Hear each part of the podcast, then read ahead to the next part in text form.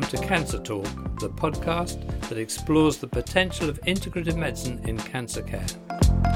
Integrative medicine is an inclusive approach that combines the full resources of conventional medicine with a broad range of lifestyle and complementary approaches to address the multiple needs of those with cancer, in body, in mind, and in spirit. Each episode of Cancer Talk, oncologist Doctor Penny Kefalyoglu and I, Robin Daly of Yes to Life, will be building bridges between conventional medicine and a host of other therapies and practices with the aim of improving the care of people with cancer in the U K. Hello, I'm Penny. I'm a clinical oncologist in the National Health Service and clinical director, and I treat patients with cancer using different modalities, including chemotherapy, radiotherapy, and holistic approaches. I welcome you all to Cancer Talk, and um, I'm looking forward to joining more specialists to talk about integrative medicine. Hello, I'm Robin Daly, founder and chairman of Yes to Life, the U K charity helping people with cancer to learn about and use integrative medicine.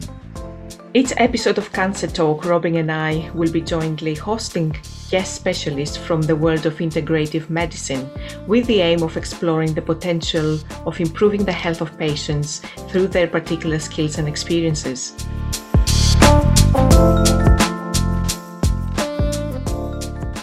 Hi Penny, great to see you. Great to see you, Robin. Uh, we got something a little bit different for this episode, I think. Um, we do indeed. I'd like to introduce you to Chris Lewis, who I think it would be fair to describe as a patient activist. What do you think, Chris? Yeah, definitely an activist. Uh, there's not a lot of activity that I've seen, I have to be honest, for quite a few years. So I'd like to bring some activity to it, definitely. Excellent. Fantastic to meet you, Chris. Yeah, lovely to meet you, Penny. And Robin, thank you for inviting me, you guys. Ah, pleasure. So we generally talk to health professionals of one kind or another on this podcast, but this time we're looking a very different direction and we're talking to you as the voice of the patients. Um, so you're super passionate about uh, campaigning about cancer care. Why? Oh, well, it, to be honest, I suppose it was like anybody else. I never knew anything much about cancer directly, and I, I thought it was always something that was going to happen to somebody else. Uh, until it came to my doorstep and, and nearly wiped me from the face of the earth. You know, one minute I was healthy and the next minute I was dying. Uh, it was that quick. And quite frankly, what shocked me was, uh, you know, I was lucky. So I'm, I, I've survived and I've had wonderful treatment. And thank you to Saint George's and, and my donor. Uh, I've had a stem cell donor twice over, over the period. So Um, but what, what actually shocked me, Robin, was the the state of support, if you like, for, for people affected by cancer. Uh, now, I'm not a shy guy, but I really had to rattle some cages to find out what I what I needed. And to be honest, I mean, it took the wind from my sails. I wasn't able to go back. I, I was a business consultant travelling around the world. I wasn't able to go back and do that, you know, after all the, the work that I've had. Uh, and now I, I suffer from the side effects of that, but I'm grateful for life. But I knew that I had to wake the world up to what wasn't being done, uh, quite honestly. And, and first of all, I thought, is it me? You know, am I a moaning ninny? Right. Uh, that's just, you know, am I just continually moaning or, or, or how do other people feel? So I used to talk to people in the waiting room, you know, about different issues, and, and it was everybody. Um, and those were the days before the internet. So it, it was literally, you know, speaking. Um, right. So once I found out that, you know, things took off. Right. Well, look, just for the people who don't know, I know your story a bit, but maybe you could tell Penny and our listeners just the outline of, of what happened yeah, to you. Yeah, sure. Uh, so I was, uh, I've always been self-employed. I'm a bit of a maverick, really. I certainly wouldn't, couldn't work any corporate environment. Uh, so I used to work for myself. I'm a business guy. Um, you know, I can make money out of nothing almost. And, um, so, but I was in the rag trade. So I used to buy and sell ladies' clothes and, and fabrics. So that involved me in a lot of travel, which was, which was great. Uh, you know, it involved a lot of money, which was great. Fast cars, great. Everything was great. And um, I got to the age of fifty and I thought, you know, I'm doing well here, lads. To get to the age of fifty, I loved what I did. I had a wonderful family, you know, my wife and a couple of boys, and everything was was rolling. And that's uh, when I started to, I thought to myself, actually, I've got to do a bit of um, life life accounting. So, you know, I got to fifty and I'd taken out a lot. But my wife's a bit older than me and she wanted to retire. She got a good job as well. And, but I didn't feel ready to retire. And I said, I'll give it another five years, which was quite ironic because the very next year I started to feel really ill, mm. um, very, very tired, sweaty, all the symptoms that I now know were of blood cancer. Uh, I didn't know it at the time. Uh, everyone was telling me to go to the doctor, but of course, firstly, I'm a man, so that's a that's a problem there, right? We, that's a barrier. You know, yeah, we don't want to visit the doctor. No. And secondly, I was I was trying to imagine myself telling the doctor I'm tired, you know, and I thought, how many people tell the doctor they're tired? There must be millions of people. So I really put it off until the last minute, but but at that stage, I'd got to the stage where I couldn't even walk down the road to get the train and things like that. It was it was just terrible. Um, I went to the doctor, and one thing led to another, and, and then I was diagnosed with mantle cell lymphoma stage four. Uh, I had my tonsils removed, and that's how they found it, really. That was the final diagnosis, where they, they did a biopsy on my tonsils. So things moved very quickly from there. Uh, you know, I, di- I didn't know what it was. It was stage four. They explained to me there was no stage five. So off we went with scans, chemotherapy, stem cell transplant from a donor. Um, and uh, my life changed forever. Uh, mm. You know, the, the, we weren't sure. It's a disease that apparently is incurable. And at the time, I was only given six months to live. Well, here we are fifteen years later. So, but I made it, you know, as we spoke earlier, I made it my raison d'etre, really, to, to do something about improving the lives of people affected by cancer. Mm-hmm. Clearly, that was a big shock for you. I mean, you said you were fifty, you had everything else going, you know, young, good family, good job, and you didn't want to bother the doctor. I think the message that you're giving out is a lot of people, you know, they're in the same situation where our lives have become even busier. And it's it's quite important, first of all, that people do report their symptoms, isn't it? Is, isn't that one good message to give out?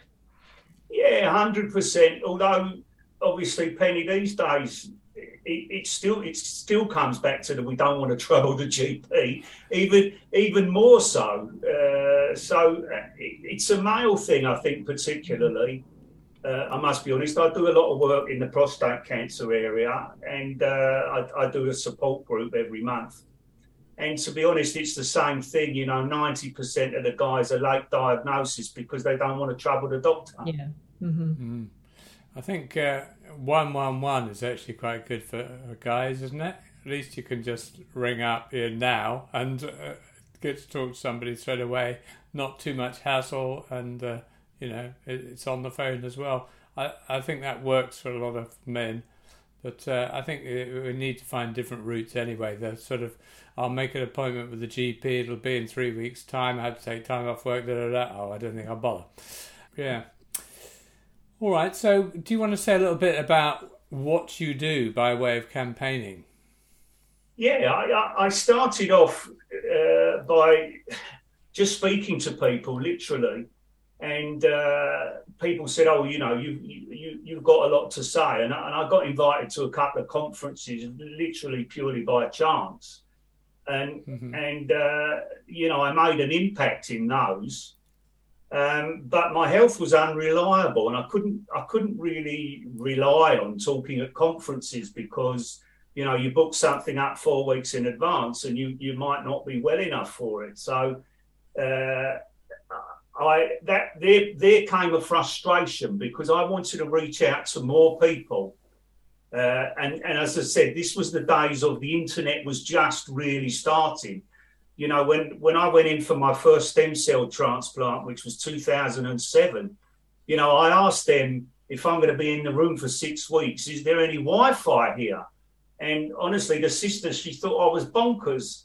She said, you know, you're coming in here to, to stay alive, right?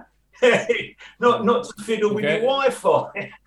You go mad that you're still alive. That has exactly. definitely improved, Chris. There must be you, Chris. Did you do that? So, you know, it was uh, it was strange times. But I explained this to friends of mine who are, who are experts on it. You know, they were Facebooking and tweeting and all of this. And I said, look, tell me how it works. This is my problem. I, I need to get the word out much more than I can physically. Uh, so they started me up a little website, not not what the one I have now. And then they said, right, if you've got a website, you need to tell people about it. So you need to be on social media. And so I learned all of that. And, and to be honest, it was great because I had time. You know, uh, I didn't feel like running around. It was six months before I could even go out the house. So all of this time I spent learning uh, social media, websites and, and all of that thing. It was all new to me. So I'm blessed that actually I'm in the time of the internet, because what has happened over time, Robin, you know, I've been talking, first of all, I'm talking to local people, you know, in London, and then I'm talking to people across the U K.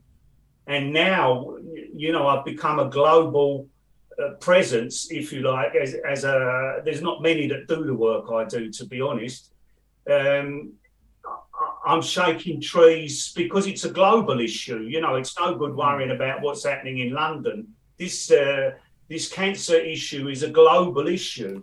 I really, yeah, absolutely. It's strange, isn't it? You, you don't realise that at first. You think it's just your hospital, but actually it's the whole world. Yeah, it, it is. And, and and the interesting thing was that I found that as, as a business guy, obviously you can find plenty of problems, right, if you look for them. Uh, and when I started looking further into cancer, and I, and, I, and I looked at one particular problem, and that involved a half a dozen, opening up another half a dozen doors. And, you know, before I knew it, it, it there, there were so many problems involved in trying to solve the first problem. So mm. the first thing that I did is you, you have to do as a business guy is you have to maintain your focus. So I decided, right, what is my focus? Cancer, that's too big a subject. I can't do that. So my focus is on improving the lives of people living with cancer, right? I can't cure cancer. I can't do any of that, but I can signpost. I've got the experience. I know people across the world now. You know, I know about clinical trials. I know about drug companies. I know how the N H S works. So I've become, you mentioned earlier on, professional, right? I am a professional. I'm a professional patient. Right. And no one's got any more experience about me than me, right? Right. Absolutely. You're an expert. So, Chris, you obviously have read and educated yourself, almost like um, self-educated, really. Yes. Yeah, it's all self-educated. What, what are the things that caught your eye over the years, and how did you see them evolving or, or not evolving? Uh, to be honest, uh, Penny, it was um, it was the non-evolving that was what I saw. I saw I saw lots of different. So I, if you take the global issue, right, of of cancer, I, I couldn't see any any one that was really much better than the other one overall. And I, you know, I look at the States, I look at Europe, I look at Australia, I look at all these places. And none of their results are really that exciting, I have to be honest. You know, when I first got sick, everyone said America, you know, this is the place. But if I look at America now, America's probably getting worse results than we are. Mm-hmm. So when you look at whether you pay for your care, we all pay, of course. You know, N H S not free, is it? Let's let's be fair, it's not free. It's something that we've we've paid for. Uh, but whichever whichever course. Uh, and wherever you are in the world, uh, I don't see cancer, the situation with cancer improving, to be honest with you. And and I was quite shocked at, I'd found a subject where people were earning a lot of money in any sector of cancer for failure. Mm-hmm. And that quite shocked me. It quite shocked me that, that it, it appeared that pharma holds all the strings. This is my uh, opinion. Uh, cancer charities, you, you know, in many respects, they're quite happy. The more people get cancer, the more their income goes, right? Uh, and the same with N H S. N H S just ticks along, whether it's COVID, whether it's, you know, they, they're very passive, N H S. They're, they're not really, they just react like a sticking plaster. But I, I saw that all over the world. You know, there's so many millions and billions going into it. But actually still we're ending up with worse results. And no one's questioning. No one's asking. Actually, what do you do? Cancer research, right? five hundred million pounds per year plus. Now, what, what what's cancer research doing? They're researching cancer. Okay, great. But what have you achieved? I honestly, I, I was totally shocked at, at the ambivalence of most organisations. Government, they say words, you know, look, what, what do they call it in the States? The moonshot? They're going to find a cure for cancer? Moon, I think it's moonshot they call it. Mm. Right. Now, what's happening there? Nothing. Nothing. Uh, I think there is a deep acceptance that, you know, we're not going to get the answer to this, so we just, you know, move the furniture around. Um, uh, at some point, I mean, you know, ever since the big, bold Nixon thing and throw money at it is going to do the job, uh, that didn't work. Everybody else has been a bit reticent to even take on the idea that we could actually really do something about cancer. So why are we not more honest about that? Because let's be fair, we we as a world, I'm talking, I'm not talking about N H S, but you know, we're we're telling everybody what we're doing, but actually we're not doing it. We're not doing it. You know, there's less money now going into cancer than there was because we've now got other problems on the planet. Uh, and basically people are dying now because they're not receiving the treatment that they require. Even in the, you know, the N H S. They're not getting the best possible treatment. They're getting what's financially available and what's physically available to give them. They're not necessarily getting the best treatment for them, is my opinion and my experience. Yeah. So what, what I'm hearing is basically there are money spent, but the outcomes are not improving, and it almost needs to be the other way around. Um, so, so what what do you think are a couple of areas that are particularly challenging, um, or what the, even the reason for this, do you think? Yeah, I think the reason, it, it, it, it, my personal opinion is that the world has accepted the, the shocking results of cancer, the shocking death rates, uh, the, the shocking, uh, I think we've accepted it, if, if I'm totally honest. Uh, you, you know, when we were talking about COVID, Uh, a couple of years ago, and, and we saw those figures on the T V. Everybody, you know, no one's used to seeing those sort of figures. We we've been looking at them, but you know, the, the general public, they're not they're not used to seeing figures like that while they're having a dinner, right? Of how many people have died in the country, and you know, at times th- those deaths were lower. If if you take the four hundred fifty deaths per per day in the cancer market is the is the official stat. As far as I know, you know, that's been happening for years. four hundred fifty people every single day in this country are dying, right? No one mentions it. No one mentions it at all, right? Now, if they put those statistics up on the news, people yeah. would be on the streets. Yeah, that's a fair point. Yeah, it isn't news. You're right. It's not news. Gov- if I'm honest, governments around the globe have accepted that cancer is a big, a bigger problem than they can solve, if I'm honest. And and currently now, I mean, the situation's got worse because we had COVID. There was another thing to focus on, right? And then you've got now the global economy, you've got the war, you've got all the politics that are going on around the world. Cancer barely even gets a mention, right?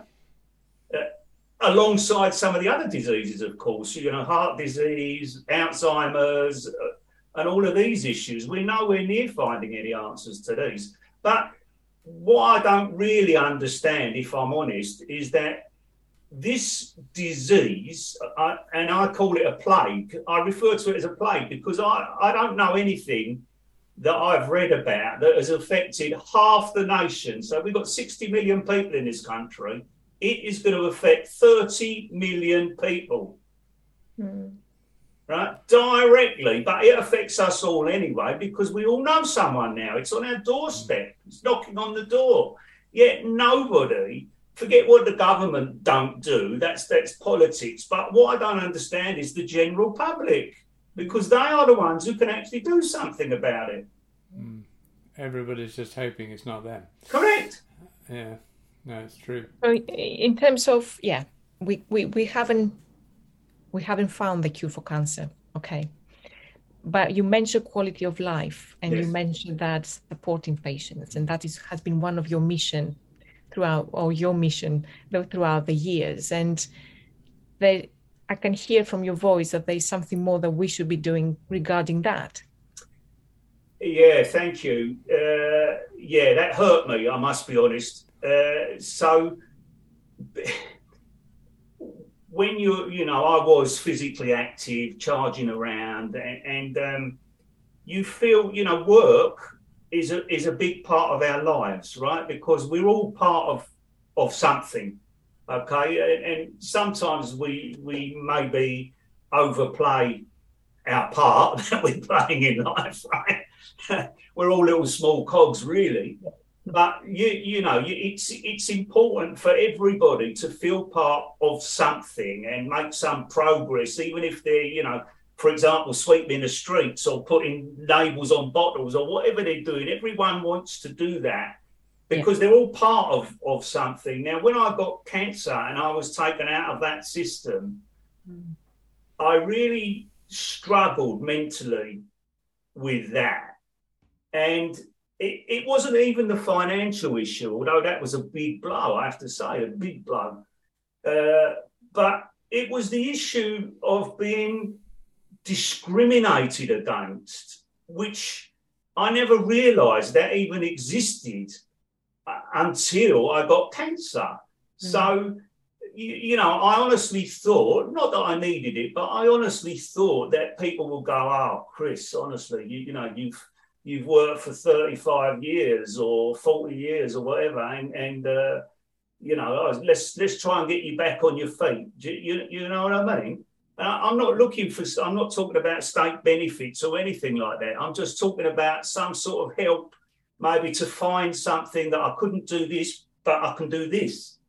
But if you apply for a job and you've got cancer, let's be honest, that application goes in the bin, right? Because you have to tick a box. Do you have a disability? So that, the reason that was put in was so that there wasn't any discrimination. But, of course, all it did, as another government rule, it created discrimination. So once you tick the box, you've got a disability, you've got no chance of getting any work, pretty much. Uh, when you talk about your mortgage to your bank, right, once you tell them you've got cancer, whoa, man, they want their money paid back as quick as possible. No loans, no nothing, right? They're not interested at all, despite what the big charities might say and however they, they cozy up with Lloyd's Bank or whoever they cozy up with. The reality is they want their money. They're not interested in unlucky Chris. It's got cancer, right? If you want to go on a holiday, whoa, they can't wait. They're absolutely rubbing their hands with glee. Uh, you know, anyone who wants health insurance to go on holiday, okay? Any car insurance and, and any sort of loan. You know, if you've got cancer, that's honestly, you're put into one corner uh, in society. And what is the frustration, if you like? It's going to affect so many of us that we cannot, as a society, continue like this. We, we just can't. It's unacceptable that the workplace doesn't understand cancer. It just does not understand, you know, like mental health and other things. It doesn't understand that. It's not interested in it, and I don't really understand it. So that's where I was disappointed, if you like. Look, I didn't need the work. I don't I don't need it. I find my own way in life. That's that didn't bother me. But I'm talking about for other people, you know, the people that don't have the support that I have around me. The, the vulnerable, the more vulnerable people, they just get pushed about in society because they've got cancer. Now, that's something we can do about it as a society. Okay, I'm just interested to how, how many of those things that you talked about there do you think are something that should be considered by the N H S as part of their service? Um, none. No. Okay. I think the N H S should stay doing what it does. Okay. Um, I think, I, I mean, look, it, for me, the easy answer was I looked at that problem, I looked at that problem, and, and I, I thought of an answer to it. And I thought if every cancer centre or every large centre, let's say, has a has uh, a coordinator that coordinates with the people who've left from the hospital with their treatment. So they're coming back to see their, their oncologist or whatever. This is nothing to do with that. This is just to give them a call, how you getting on, you know, are you claiming your benefits, da, da, da, all of those sort of things, which I can't really, you know, we have an impact uh, needs assessment. What do they call that? Holistic needs assessment, that's what it is. Right, we have that now. Mm. They tell me about that. To be honest, I've never had one since I've been going in fifteen years, right? But they tell me it exists. I do know people who've had it. I do know professionals who've asked it. But that sort of thing tends to create more problems than, than it answers. And therefore, people are, you, you, you know, with due respect to the N H S, if you ask somebody how they are and they're in a cancer ward, probably best you don't ask them, right? Right. So I, I, I think the N H S has got too many issues itself mm. without going further abroad uh, in, in terms of its uh, capacity. Let's say I think the N H S needs to focus on what it... It needs to focus on getting us fixed up. And then after that, Uh, it, it's somewhere else is, is is the issue, not not burdening the N H S, is is my opinion. Hmm. So you're saying there there kind of new services are needed which run alongside the N H S? Yes. Hmm. Yes. Interesting. Okay. I don't believe that the N H S is... Look, the N H S is good at what it does, or it was. Uh It's it's suffering from archaic systems that are embarrassing the people on the front. Uh, archaic, crazy, crazy systems. If those were to improve, a lot of the problems would actually go away. You know? and, and when we talk about those services, um, are you talking about the voluntary sector, or what, what would you say? No, what, I think those services. No, if I'm honest. Look, the voluntary sector has a very massive part to play in society, right? Without the voluntary sector, uh, the society would almost collapse. So I love the voluntary sector. I'm part of it, actually. But the, the limitations in the voluntary sector are you need skills, uh, mm. certain skills to, to do this work. And with respect to them, not saying they're not skilled at all, it's that, that's not really my point, but you need specialist skills to do this work. And I don't think, I think it's over and beyond what the voluntary sector could pick up. That, that's okay. my, my opinion. Mm-hmm. I think you need professional people to do it. Right. Mm-hmm. So this is a, a, a new wing of the N H S, basically, then. It's part of the N H S Uh, service, but it's completely new, so it doesn't detract from what's already there. Yeah, I mean, uh, my personal view is that look, once the, you go to the N H S for your clinical your clinical work, right? And and at the end of the day, whatever success looks like, I mean, success, I, I'm successful. Uh, I'm, I'm a successful patient because currently I don't have cancer, but I do, I do have lots of other things. But I don't have cancer. So they've they've done their trick with me of cancer, but but I feel left, if you like. So I've come, no, I'm not out of the system, I'm still in it. But as I left the door, you know, I opened the door, it was like I was coming into blinding sunlight, and it's like, right, what's next for me?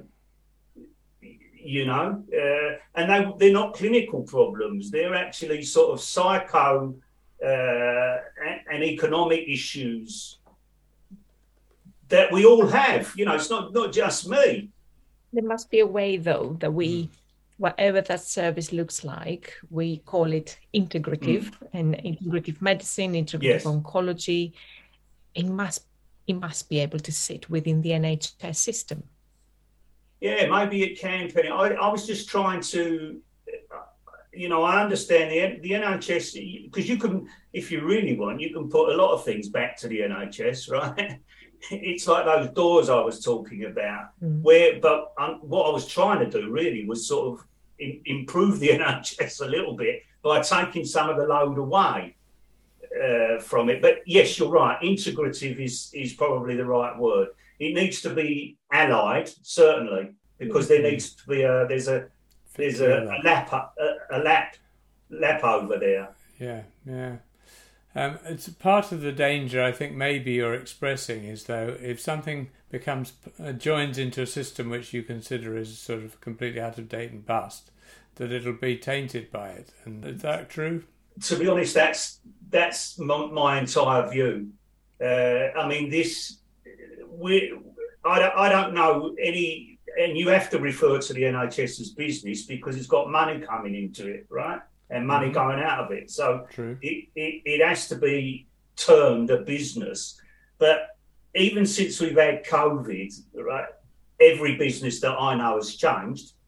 Even the little bits I do from home, I've changed entirely the way that I work because of COVID, right?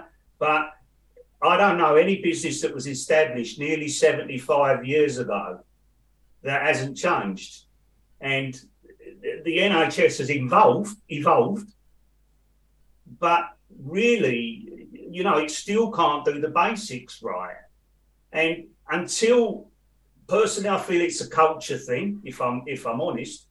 Uh, I'm trying to be constructive here uh, because my frustration is that I know things can be improved uh, without too much, if I'm honest with you.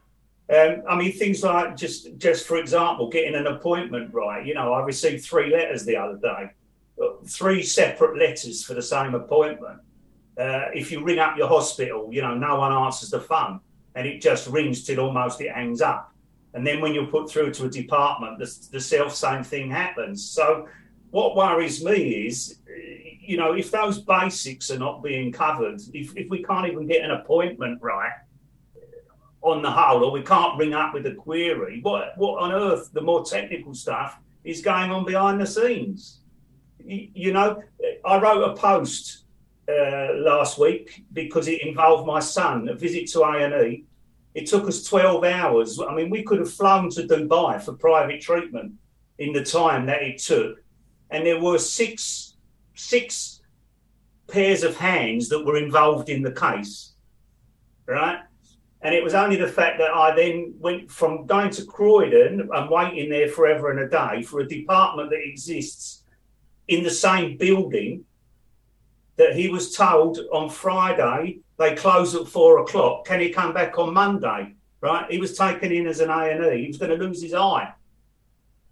So we had to go to London, right? And honestly, the consultant, the registrar, in fact, he was, he was embarrassed. He said to my son, I'm, I'm totally embarrassed at this. You know, so twelve hours is not acceptable. It's not. And the system could have been a lot better. I mean, there was a, the people were upstairs there in the same building. Mm. But the system didn't allow the registrar to do anything. And that's where the problem is. That's why I didn't want to load anything more into the N H S because it's not capable of doing the basics. Mm. So there's another way of looking at this, which, I mean, I just put it to you that maybe you feel that it, if uh, something good comes along and is uh, put in the N H S, it'll be lessened by being part of the same system.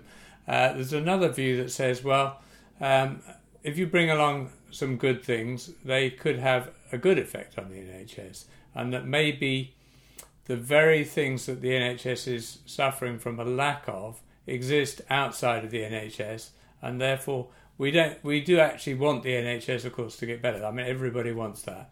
They want the best health service, obviously, and um, it's certainly in the minds of people who are interested in integrative medicine that there's so many uh, skills that are short within the N H S, particularly when it comes to the personal skills, where so many people complain about the lack of uh, empathy or care or compassion at various times. It's a common complaint. Um, you know, these are that's the sort of lifeblood of of uh, you know complementary and alternative medicine. That's that's what they've been doing forever. It's giving people lots of time, lots of attention, listening. You know, all the stuff that there's no time for. So there's a there's a feeling that we the skills that are needed by the N H S in order to provide the two things that have been talked about since the nineteen eighties, which is choice and patient-centered care, which are still missing. They're there outside. They're all there within a whole range of practitioners. So don't we need to sort of get some of that into the N H S to actually improve it? What do you What do you think, Penny? What's, what's your opinion on that? Well, um, as a, a supporter of integrative oncology, unless we integrate that level of service within our N H S conventional stream, it will always be something separate to what we do as clinicians. Um, and we need to bring that together. I'm not suggesting that the N H S should bear the load necessarily, but there must be a way that whatever service and however means we set it up, it sits alongside myself as a clinician and my team. Um, otherwise, the patients who need that holistic care and what you didn't have at that time, we are probably a bit closer to, to having it, but we are not there. And patients don't want to be going into different places to speak to different practitioners and get what they want. They need to have to have it under the same roof. Yeah. And that's what we need to get to. We need to be able to, you know, nurture our patients. They need to grow throughout their journey, as you have. And the care needs to come under the same roof some way or another. Yes, you're right. They, they, they are, I mean, places like U C L, for example, they, they, they've got it there. Mm. And, and some of the more modern, I think Christie's got it probably. And yeah. there, there, there's a few others that have Absolutely. got it. You're right. We have moved on. Um, you know, you mentioned N H S. There's private centres that they have managed to achieve that. So it's achievable. That is the first thing we need to celebrate. But we need to spread and scale that. Yeah, I, I agree with you. I'm, I'm interested what you say there, because I don't feel that your views, and I like, you know, I agree with everything you said, uh, but I don't think that your views are general through, throughout oncology. What I've seen mm-hmm. and the people I've spoken to, um, they're not supporters of it, of anything that comes outside the current system, and that currently comes outside of the current system, right? Uh, I don't see, I mean, nobody's even passed a personal comment on it, because I said to me, you know, I've said to the people that I, I speak to, I said, look, you're not offering, uh, I think I said to you, Robin, you know, when you offer me a menu, I'm only seeing the takeaway menu, right? I'm only seeing what you want to give me, I'm seeing. I'm not seeing the other alternatives of what there actually are. Mm. So I, I see um, uh, what you're talking about is definitely the future. And if I'm honest, if I could see that, you know, look, fifteen years ago, yes, thankfully it is different today. thankfully it is. Uh, and people have got better ideas. And that's probably one of the reasons that I got in touch with Robin in the first place, uh, because we can't continue to do the work that we were doing in the way that we were doing it, because it, it's ridiculous. But I, but I don't. I see the, the, the challenge that uh, to to get you, more of your colleagues involved. Yeah. Mm. Or, or you, you know, speaking with a more positive mind, let's say. Yeah. I, I, I surely recognise that challenge, um, Chris, and um, and that's where, you know, Robin has been working and developing the B S I O, Bridge Society of Integrative Oncology, which I co-chair with my colleague, Doctor Nina Fuller-Sauvel, and that's our priority. How do we bring the healthcare professionals together, educate and train them that this is the future? And actually, the future is here. It's already happening. And we need to just change that mindset of, you know, we can't just ignore it anymore. None of the clinicians should ignore it anymore, because this is part of actually standard care. You mentioned Manchester, U C L, centres of excellence. Yeah, I, I agree with you. And, and this, to me, comes back to, to the culture, the current culture within the... Look, I'm, I'm generalising, of course, uh, you know, my team that look after me are, are wonderful. And, and thankfully, the, the standard care I've received has done has so far done the trick, you know. If you said to me at the time, you'll get fifteen years out of it, happy days. That really is a success for me, you, you know. Mm. But but I didn't have all those, the, the integrative stuff that you're talking about, which is... which is now available. Maybe life would have been better for me, maybe it wouldn't, I don't know. But yeah. That's up to each person to, to have that available to them, not just the limited little bits that, that the N H S want to give. Absolutely. And, and you also mentioned the most vulnerable people, and how do we, you know, you obviously mm. had the privilege to, to read about things, and from your job role as well, you used to do that, and, you know, self-serving your knowledge really, but what about the people who cannot do that? And I guess that's where your work comes in, isn't it? And and signposting the vulnerable people. That's that's exactly where it comes in, Penny. And and I've been. I, it was funny because, you, you, like I said earlier, we all like to feel valuable, right? And and the fact that I do this work for, for nothing, if you like. Uh, what I do, um, you, you know, my oxygen, if you like, my, my currency is is the comments and, and the, the feedback that I get from people, the messages that I see.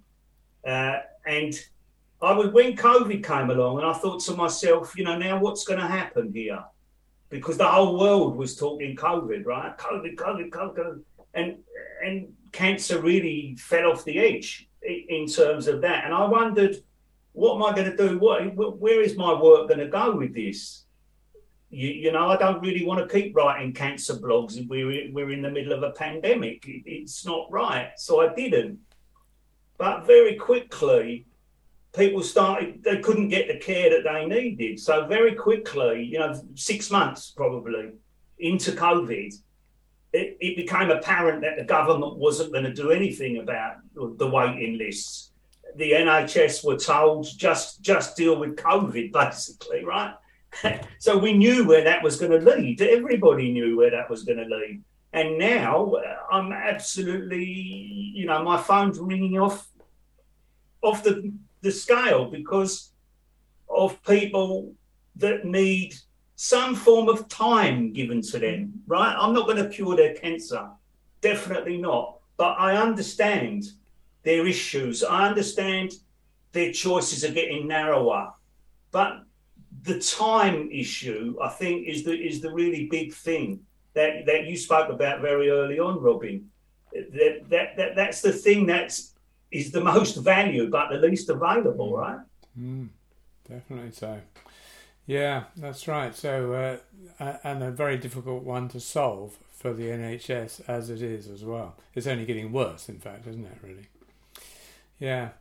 Um, I'm just interested to hear what, I mean, you're all about patients, but actually do you have allies within the health service who kind of like what you're doing and support it, even if it's a bit tacit? No, not at all. I, I, I'd like to say that I've, I've got respect. Uh, look, I, I disagree with a lot of the charities. I call them frauds. You know, I disagree with them. Uh, they know that, you know, it, it's public knowledge. I've written, I've written on my blog. If you look on my website, I slate cancer research, I slate Macmillan, and I say, on the whole, my dislike for big corporate charities. I, I complain about the N H S, but not in a, a destructive way, constructive. In, in a constructive way. Mm-hmm. Um, and actually, I do. I do have a lot of allies because, particularly since COVID came, Uh, you know, I'm I'm now in Team G B, uh, G P rather, not G B, G P. Okay.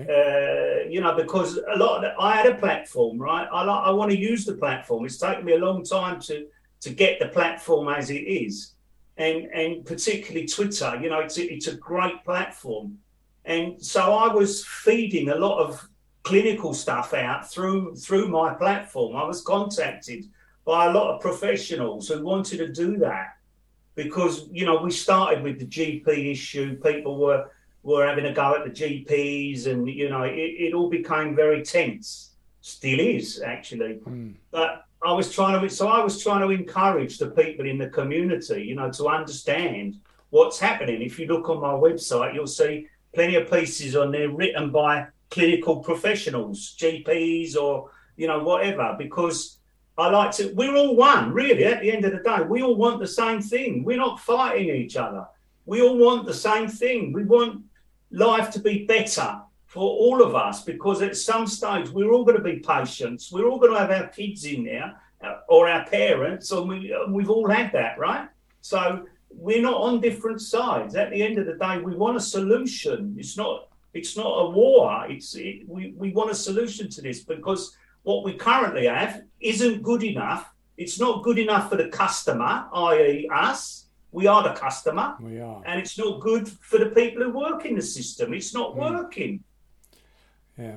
Uh, it's a very important point, by the way. I think, uh, yeah, it's it's easy to focus, uh, particularly with a kind of patient-oriented uh, organisation like Yes to Life, to just be thinking about the patients and how it's not working for them. But it's a very big issue, the fact it's not working for the people who work in there. And uh, that's where we should all be on the same page. Yeah, I agree. Uh, you know, for me, look, I love business. That's that's really where my heart is. And and the most important asset of any business, for, from a business that's got one employee to a business that's got millions, right? The biggest asset is the staff mm. and the incredible goodwill that the N H S has had. Pre-COVID, I'm talking about, not even COVID. You know, it was starting to fall apart before COVID. COVID probably was the straw that broke the camel's back. But before COVID, the, the incredible goodwill of all the staff I see there. I don't see anyone trying to do a bad job. They're all trying to do a good job.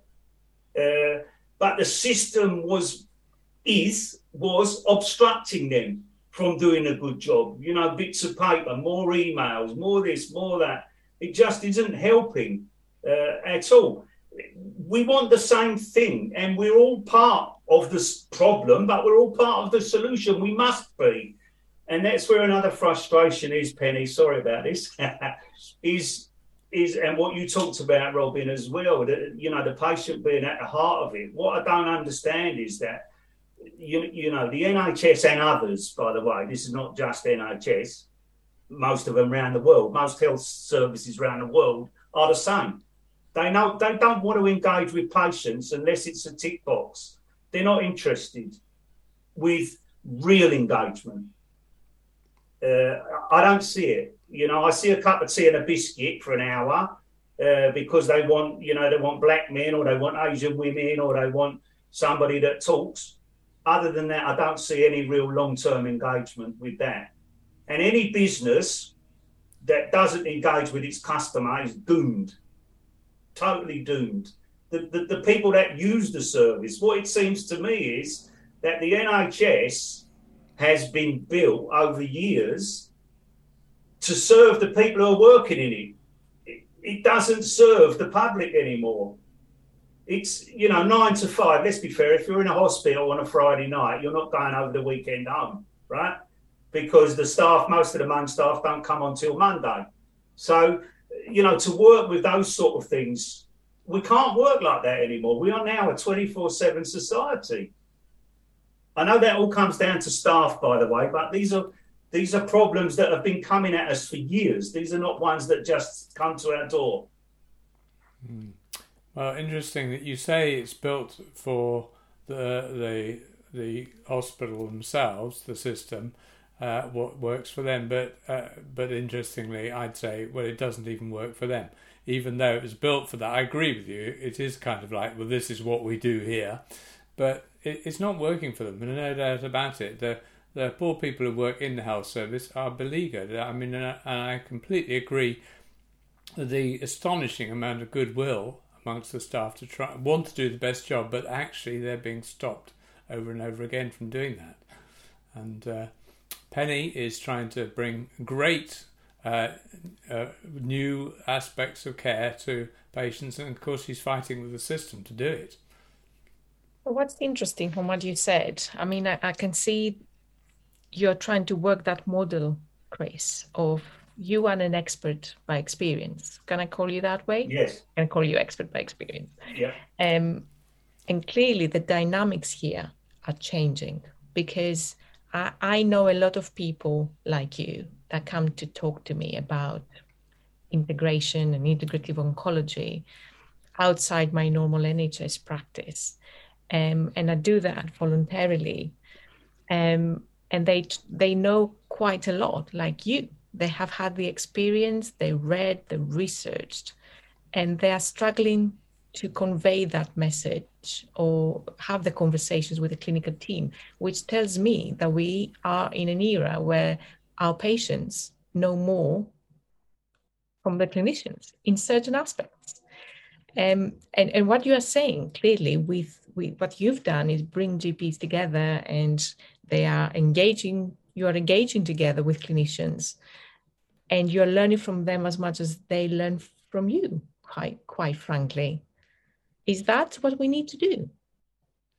Ah, listen, I, I can't say I'm the, I'm the answer to all the problems. I can only say that, that you know, in my in my working life, uh, and I'm still working now, so you you, you might as well say I'm, I've been I've had a fifty-year working for myself pretty much, and and I have to make decisions. I can't I can't rely on the government. I can't rely on my doctor or anybody. In my world, I have to make decision. Right? Do I make this logo? Do I put this post? Do I do this? Do I do? And, and there's no time where you just leave it for a couple of weeks to to look at it. You you you have to make decisions. So I've been used to making decisions. You don't get every decision right. You, you know, you, you, you just can't. But as long as you learn from your mistakes, what what has happened is that we've had the internet, as I spoke earlier, right? We've had the internet. That, let's be fair, that's life-changing for everyone. Whether it's a good thing or not, in a lot of cases, you know, we can argue. But for people like me, it's been a wonderful thing, as I spoke earlier, because I can now communicate with my peers around the world, right? And if I want to speak to somebody senior, I just send a tweet. I don't have to send an email to the secretary who leaves it on their desk. And then I keep send, I send another tweet until I get an answer, right? So the world's changed. You know, nobody can hide anymore. There's no hiding place. You know, the trusts are all on Twitter. Every everyone's on Twitter. Uh, you know, you can find somebody if you need. If you want to make a complaint, it, it, it's easier to communicate. So now we've we've got all the tools. There, there are so many methods of communication in this day and age. We're on another one, right? Which which we didn't have ten years ago. Uh, so. The methods, we, we've got the ways to communicate, right? What we still have is the problem of communication, which is quite truly shocking. And we've been given so many different ways to do it, and we still can't do it properly. Mm. Good point. So, look, we're we're coming to the end. I wonder if you just give us a, a nice big, big view answer. Um, just tell us uh, overall what you think in terms of where we're heading. Are we going in the right direction? Uh, good question. Is that you guys or the or the cancer world? I'm talking about the whole cancer world. Cancer world's going backwards. Really? Backwards? In my opinion. I think I think we're maybe ten years we've gone back, in my opinion. And I'm not talking about integrative therapy or anything like that or the new cancer centres. But I believe the damage has been done with the, within the N H S over time, not, not just COVID. COVID itself has taken a lot of resource and still continues to take resource, right? We we know it's not gone. My experience tells me we've gone back ten years. And, and that's based on talking to professionals around the world.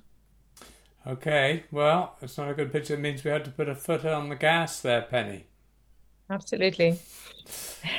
A lot of work to do. Sorry about that, but no, you I, asked my I opinion. Did. I'm not. No, I'm not shy no, to give it. Absolutely, no. I didn't want you to make it um, up. You know, I, I feel personally upset, Robin, because yeah. I've been working like twelve years, yeah. and now it's like I'm back to the beginning again. If I look at all the charities, they've got totally lost. You, you know, the, the politics are not bothered about cancer. Mm, not high enough up the agenda, eh? Not at all. And now now we've got Prince William having an affair or something. You know, every single day there, there's something that's not cancer. And the longer we go on like that, you know, the, the, the less chance we've got of doing anything. Okay. Roll up the sleeves. Well, look, thanks for all your hard-hitting uh, commentary, Chris. It's appreciated. Very interesting. And it's good to have you out there saying it like it is, at least from your perspective. And thanks, Robin, and, and thank you, Penny. Yes, it is from my perspective, uh, and you know I appreciate that. If, if you if you go to the White Cliffs of Dover, you know if, if you ask everyone to go there, they'll all see different things, right? Uh, they'll all have different views. You, you all have your own view. We're only links in the chain, right? There's a big exactly. There's a big long chain. But you're you're clearly uh, chiming in with quite a lot of people. Uh, that's the only way we're going to get. You talked about it earlier, Penny. Mm. You know, we are one community at the end of the mm. day, and that's what I wanted to try and that's what I try and get down, if you like. Yeah, uh, is is break those barriers, because it's not us and them. At the end of the day, we all want the same thing. We all want the same thing, exactly. Thank you so much, Chris. Um, mm. It has been a pleasure meeting you, and um, thank you for sharing your story. No, it's a pleasure, and thank you for listening. And if I can do anything to help what you're doing, I love what you're doing. Obviously, I read up on it before. So if I can help with anything, you know, Robin knows where I am, really. Thank you. Appreciate that. Okay, great. Thanks a lot, guys. Thanks for your time. Thank you, Chris. Thank you for listening to Cancer Talk. Do subscribe. And look out for the next edition of our podcast. And if you have friends and colleagues interested in the development of U K cancer care, do pass on the details of Cancer Talk. Goodbye.